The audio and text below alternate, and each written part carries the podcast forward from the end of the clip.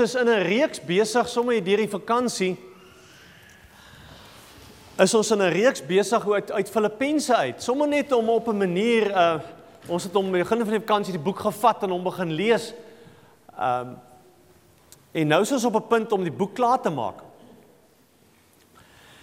En dit sal goed wees as jy sommer net um die die preke is beskikbaar, die hele ander hoofstukke se preke is beskikbaar op die web. So gaan luister 'n bietjie daarna as jy bietjie die die die dit dit mooi wil volg, maar ehm um, dis is baie interessant as 'n mens met so 'n boek vat, ehm um, dan is dit altyd goed om te onthou dat die boek is nie los stukkies wat geskryf is aan mekaar gevoeg is nie.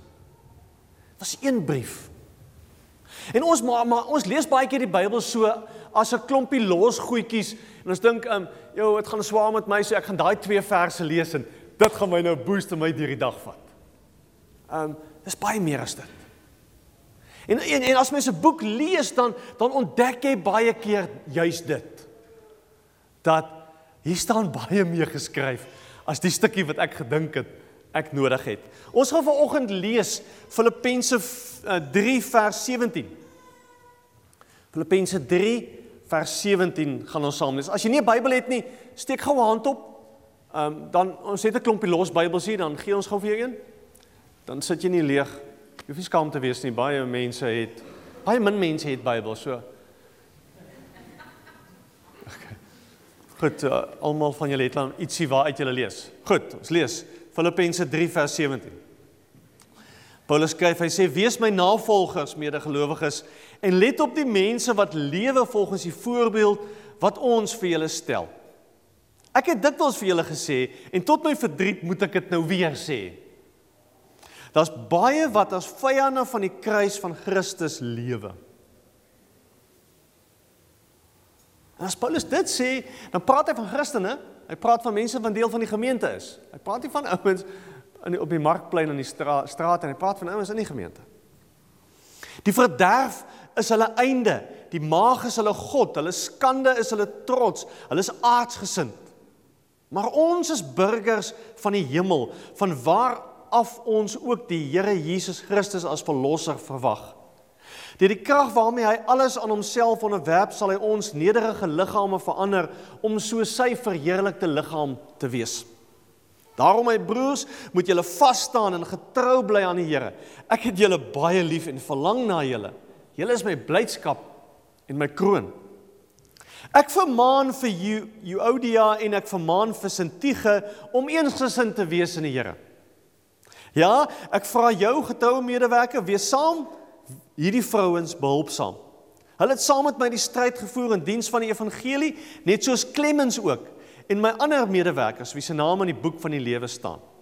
Wees altyd bly in die Here. Ek herhaal, wees bly. Wees inskikkelik teenoor alle mense. Die Here is naby.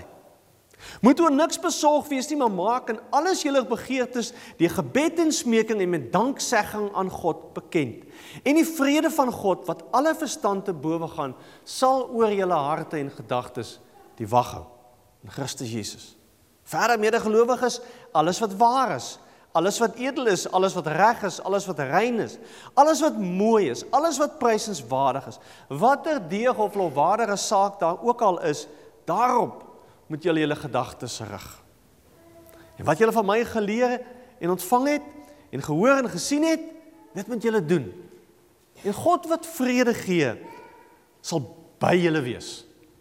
Nou van die ouens wat wat hieroor skryf sê die boek eindig eintlik daar en dan is dit amper asof Paulus nog vir Oulaas paar goed wou gesê. So kom ons kyk, wat is dit wat hy vir Oulaas wou gesê het? Ek was baie bly in die Here dat julle na so 'n lang tyd weer gewys het dat julle nog aan my dink. Nie dat julle my ooit vergeet het nie. Julle het net nie die kans gehad om iets te doen nie. Ek sê dit nie omdat ek gebrek ly nie, want ek het geleer om my in alle omstandighede te behelp. Ek weet wat armoede is en ek weet wat oorvloed is. Van alles het ek ondervinding. Om genoeg te hê om te eet, sowel as om honger te bly, om oorvloed te hê, sowel as gebrek te ly. Ek is tot alles in staat. Die Christus, die hom wat my krag gee. Nietemin het julle goed gedoen deur my in my moeilike omstandighede by te staan. Julle in Filippi weet ook dat aan die begin van my evangelie prediking na my vertrek uit Macedonië geen enkele gemeente behalwe julle 'n aandeel gehad het aan my rekening van inkomste en uitgawes nie. Ook toe ek in Tessalonika was, het julle meer as eenmaal iets vir my behoeftes gestuur. Dit gaan vir my egter nie om die gawe nie, maar om die vrug daarvan. Daardie word julle self ryker. Maar ek het alles ontvang en ek het meer as genoeg. Nou dat ek van Epafroditus ontvang het wat jy gestuur het, het ek alles wat ek nodig het. Julle gawe is voor God 'n offer met lieflike geur. Vir hom aanneemlik en welgevallig.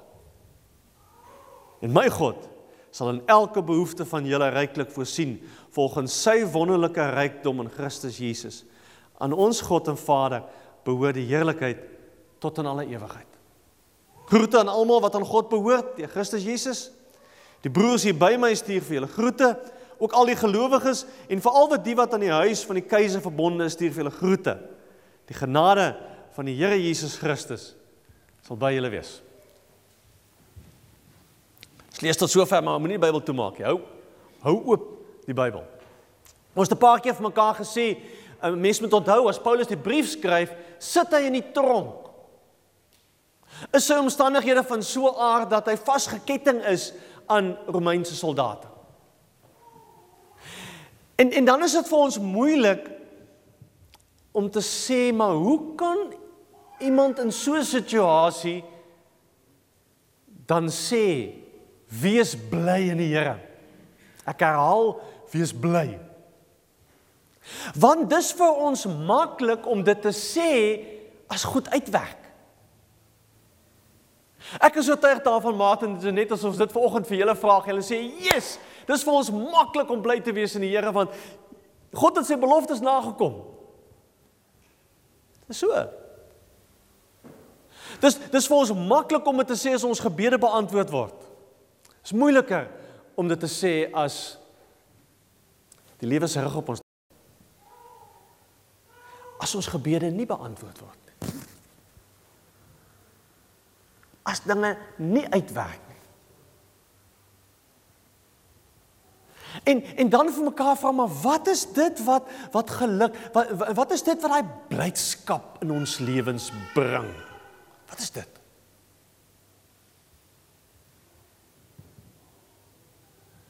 Wat maak jou werklik gelukkig? En dit kan nie lê in uiterlike omstandighede nie. Dit kan selfs nie eens lê op 'n punt dat God my gebede beantwoord het nie. Dit kan nie lê in mense nie. Baie dieper wees is dit. Baie dieper. Ek lees iets wat iemand oor hierdie spesifiek hierdie gedeelte skryf en hy sê holiness lies at the root of happiness. Wat beteken dit? Kry die volgende slide. Wat beteken dit as ons sê holiness lies at the root of happiness? Holiness is daai afgesonder wees, daai eenkant gesit wees, daai spesiaal wees. Dis heilig. En dis wat vers 20, kyk gesal my vers 3 vers 20 sê. Maar ons is burgers van die hemel. Ons is ons is burgers van 'n ander koninkryk. Ons is anders. Ons hou nie daarvan as mense dit vir ons sê nie, maar ons is anders as ons sê ons glo in Jesus Christus. Dit maak ons burgers van 'n ander koninkryk. Want op 'n manier is dit 'n bevestiging van 'n roeping van 'n aanspraak wat God op ons lewens het. Ons behoort nie aan onsself nie. So heiligheid beteken eintlik ek behoort aan God.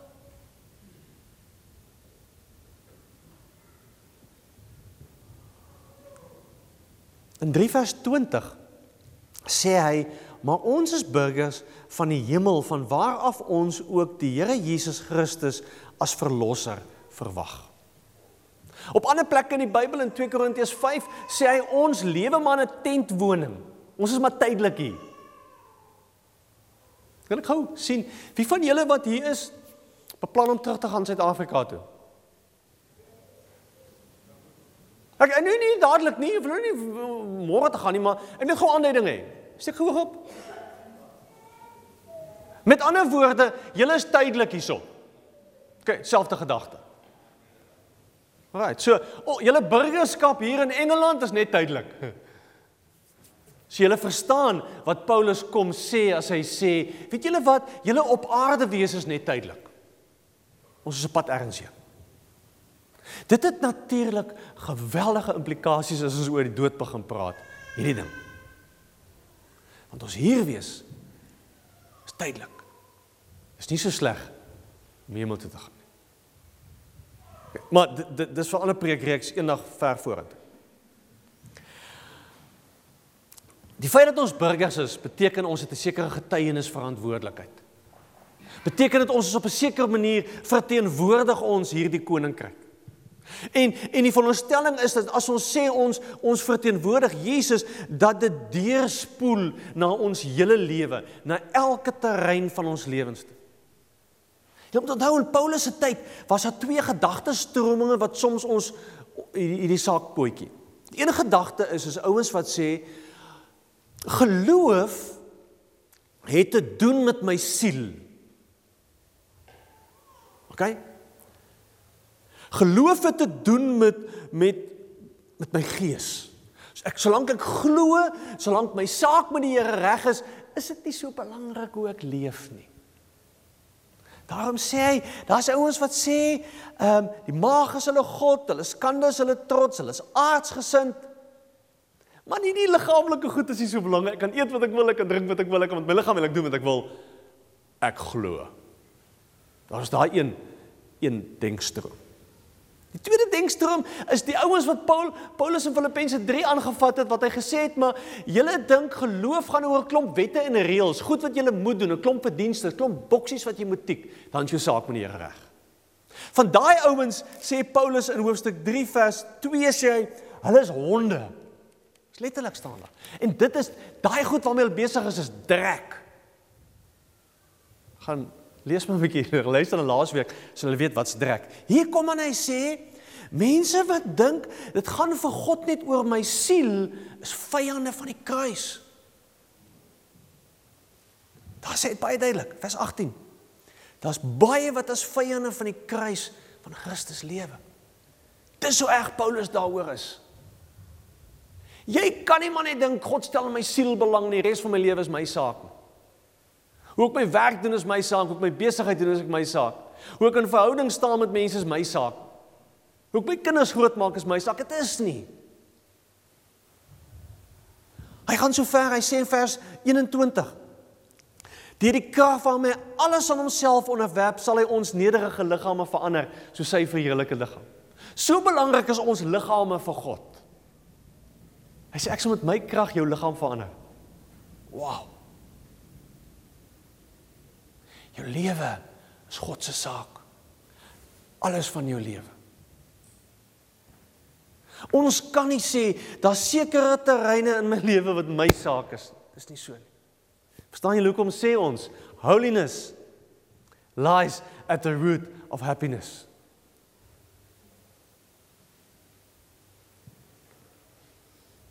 Maar wiele wat hierdie pad, dis nie pad wat ons alleen kan stap nie. En dis iets wat Martin se net vanoggend beloof het. Is hulle kommitment aan 'n klompie medegelowiges, medereisigers. Ons het ons het mekaar nodig op hierdie pad. Hy hy sê daar wees my navolgers boers vers 17 en let op die mense wat lewe volgens die voorbeeld wat ons vir julle gestel het. Die kragtige getuienis van vriende wat by 'n doopgeleentheid hand opsteek en sê ek vat kommitment vir daai ons. Ek sal vir hulle bid. Paulus sê ons kan nie daarsonder leef nie. Ons kan nie. Ons het mekaar nodig. Ons het ouens nodig wat vir ons bid. Ons het ouens nodig wat vir ons dra. Ons het ouens nodig wat ons aanmoedig. Wat ons tot verantwoording roep en sê is nie reg nie. Kan nie so leef nie. Kan nie dit sê nie. Kan nie dit doen nie. Maar dit lê nog dieper. Ons het nie net mense nodig nie. Ons het iets baie diep, dieper as dit nodig. Paulus sê Ja, aan die een kant kan jy sê ek word deur my vriende geken. Maar die ander ding wat ons mekaar moet sê is my verbintenis met Jesus, my verbondenheid aan hom maak 'n groot verskil. Kyk gou, hy sê dit op 'n paar paar plekke sê hy. Hy hy begin om daaroor te praat in hoofstuk 3 vers 10 as hy sê al wat ek wens is om Christus te ken. En nou kom hy in 4 vers 1 en hy sê Daarom my broers moet julle vas staan en getrou bly aan hierdie Here. Vers 7. Die vrede van God wat alle verstand te bowe gaan sal oor julle harte en gedagtes waghou in Christus Jesus. Vers 13. Ek is tot alles in staat deur hom wat vir my krag gee. Vers 19. En my God sal in elke behoefte van julle ryklik voorsien volgens sy wonderlike rykdom in Christus Jesus.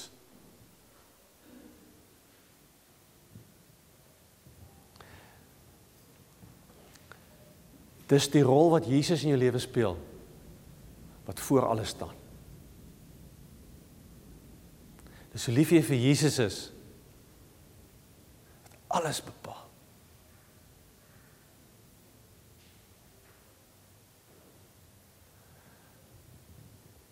Paulus probeer dit prakties verduidelik as hy sê vers 6 Moet u niks besorg wees nie, maar maak in alles julle begeertes deur gebed en smeking en met danksegging aan God bekend. My verbintenis in aan Christus is die beste sigbaar in my gebedslewe. OK. Hoekom sê ons dit? Want want gebed is daai punt in jou lewe wat jy kom en sê Here help. Ek kan nie op my eie nie. Dis hoekom ons gebid het voor Panama ja gesê het. Want ons kom eintlik op 'n punt ons sê ons kan nie. Das as geen manier dat ek hierdie hierdie holiness, hierdie getuienis leef ooit op my eie krag gaan regkry nie. Geen manier nie.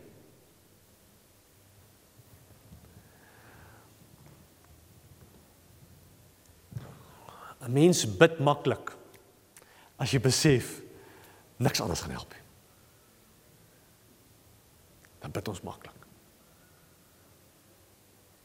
Paulus skryf en hy sê hy sê moet oor niks besorg wees nie vers 6. Hoe Ons kan nie bid nie omdat ons koppe en ons harte is by klomp goed wat ons lewe jaag.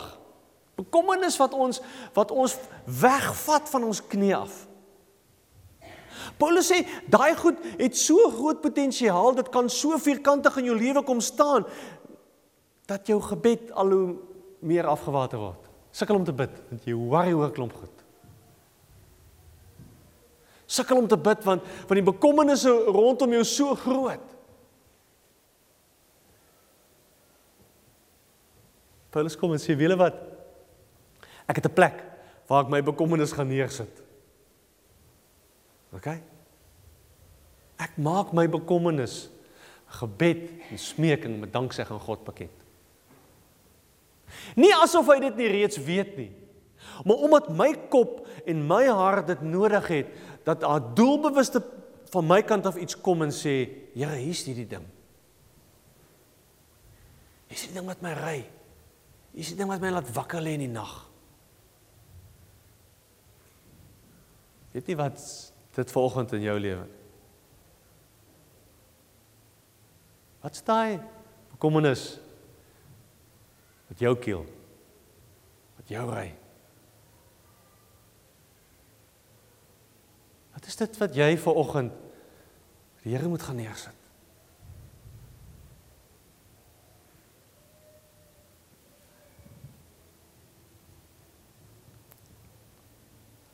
Ons is nie alleen op hierdie pad nie.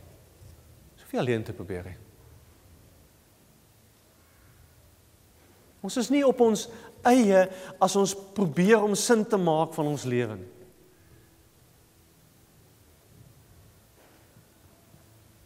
Kyk wat sê die volgende vers, vers 7. En die vrede van God wat alle verstand te bowe gaan, sal oor hulle harte en gedagtes die wag hou in Christus Jesus. Daar staan nie jou gebed gaan beantwoord word nie. Jy gaan kry wat jy vra nie.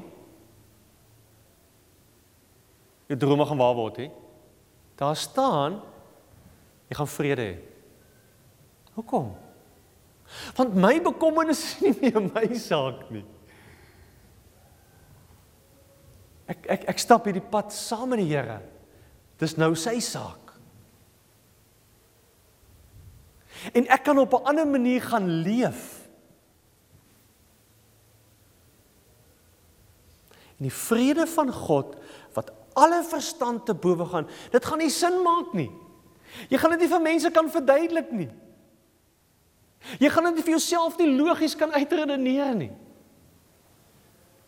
Gaan sal oor julle harte en gedagtes die wag. 'n Verhouding met die Here gaan nie oor goed in ons kop net. Dit gaan oor skoop wat ons hart leef. En ja, ons het mekaar gesê, geloof gaan nie net oor my saak met die Here moet reg wees en dan leef ek soos ek wil nie. Geloof gaan oor my hart moet reg wees en my kop moet reg wees. En dan loop dit uit op 'n lewe wat anders raak dan loop dit uit op holiness wat die wortel is vir happiness. Want dis waaroor Paulus die res die die die die res van die boek skryf. As hy kom in, vers 8 en vers 9 het hy 'n lang lys en sê goed wat edel is, alles wat waar is, alles wat reg is, alles wat prysenswaardig is, al die mooi goed in die lewe. Dis die goed wat ons wat ons moet doen.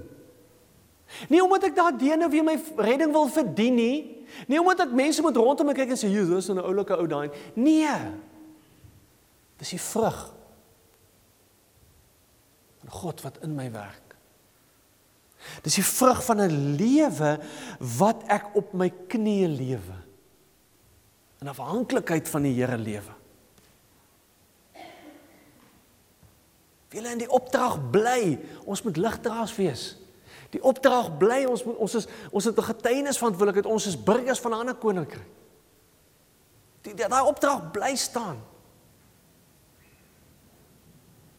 Dit is net moontlik as ons fokus reg is. Waarom kom hy? En hy sê hoofstuk 4 vers 13. Ek is tot alles in staat deur hom wat vir my krag gee.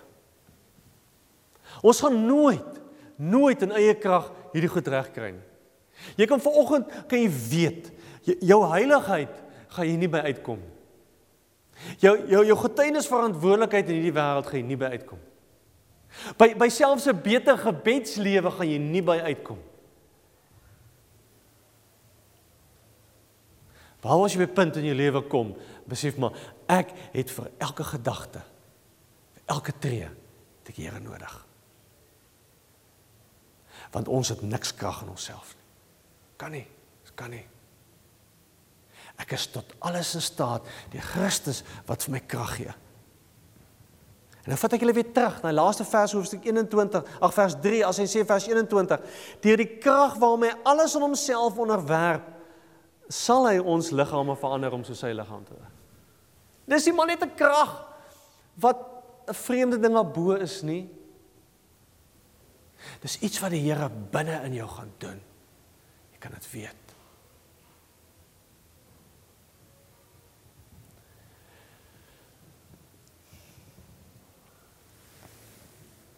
Ons default is ongelukkig altyd om te worry. Altyd. Ons default is ongelukkig altyd om wette en reëls te gaan soek wat ons moet nakom sodat dinge uitwerk. Ons default is ongelukkig altyd om in eie krag iets te probeer doen. Om dit te verdien. Om blydskap, sekuriteit en vreugde in mense en plekke te gaan soek. Want voor ons ons kry ons weet dan. Dit gaan vir ons 'n doelbewuste keuse vra. Dit gaan vir ons 'n 'n nuwe oorgawe vra om te sê, Here, hier's my smeek en hier's my bekommernis. Hier's my lewe, hier's my verantwoordelikheid. Ek wil dit op U kom bou.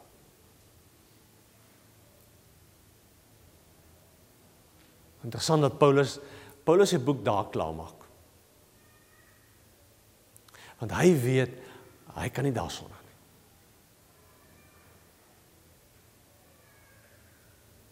Afsluit.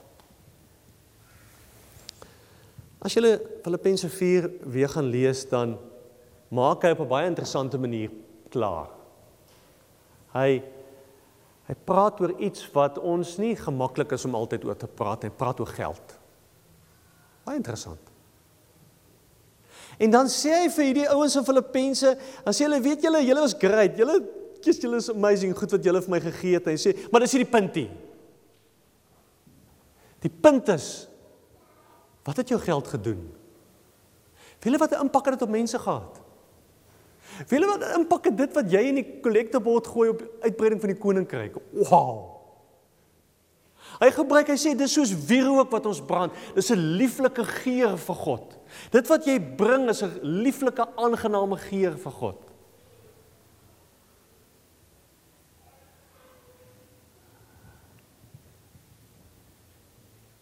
En dan sê hy en my God sal in elke behoefte van julle ryklik voorsien. Omdat hy God ervaar iets van wat in ons harte leef.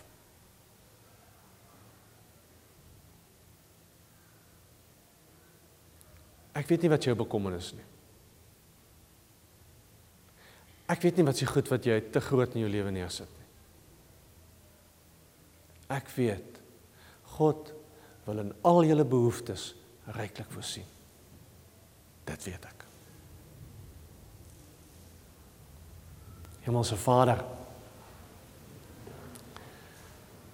Dankie dat ons in Paulus se lewe kan inkyk. En raak sien waaraan hy vasgehou het. Toe hy in die tronk gesit het, Here, toe sy moontlikhede vir sy lewe uitgeloop het. Here, dankie dat ons na U toe mag kom ver oggend. Al ons bekommernis, al ons hartseer, ons teleurstellings, al ons vrese, al ons drome vir U kan kom gee. Dankie dat ons ver oggend as gemeente mag bely dat dit U krag is wat lewe moontlik maak. En dat ons tot alles in staat is deur U wat vir ons krag gee. Here hou aan werk in ons harte. Hou aan werk in ons gedagtes, in ons koppe. Hou aan om ons uit te daag om met ons hande te gaan lewe wat U vir ons werd is. Here ons hele lewens lê oop voor U. Ons wil ver oggend ons sekuriteit en ons hoop opnuut op U kom plaas. Met die oortuiging dat U nog nie klaar is met ons nie. Dat U gaan aanhou werk. En ryklik in ons behoeftes sal voorsien. In oorvloed.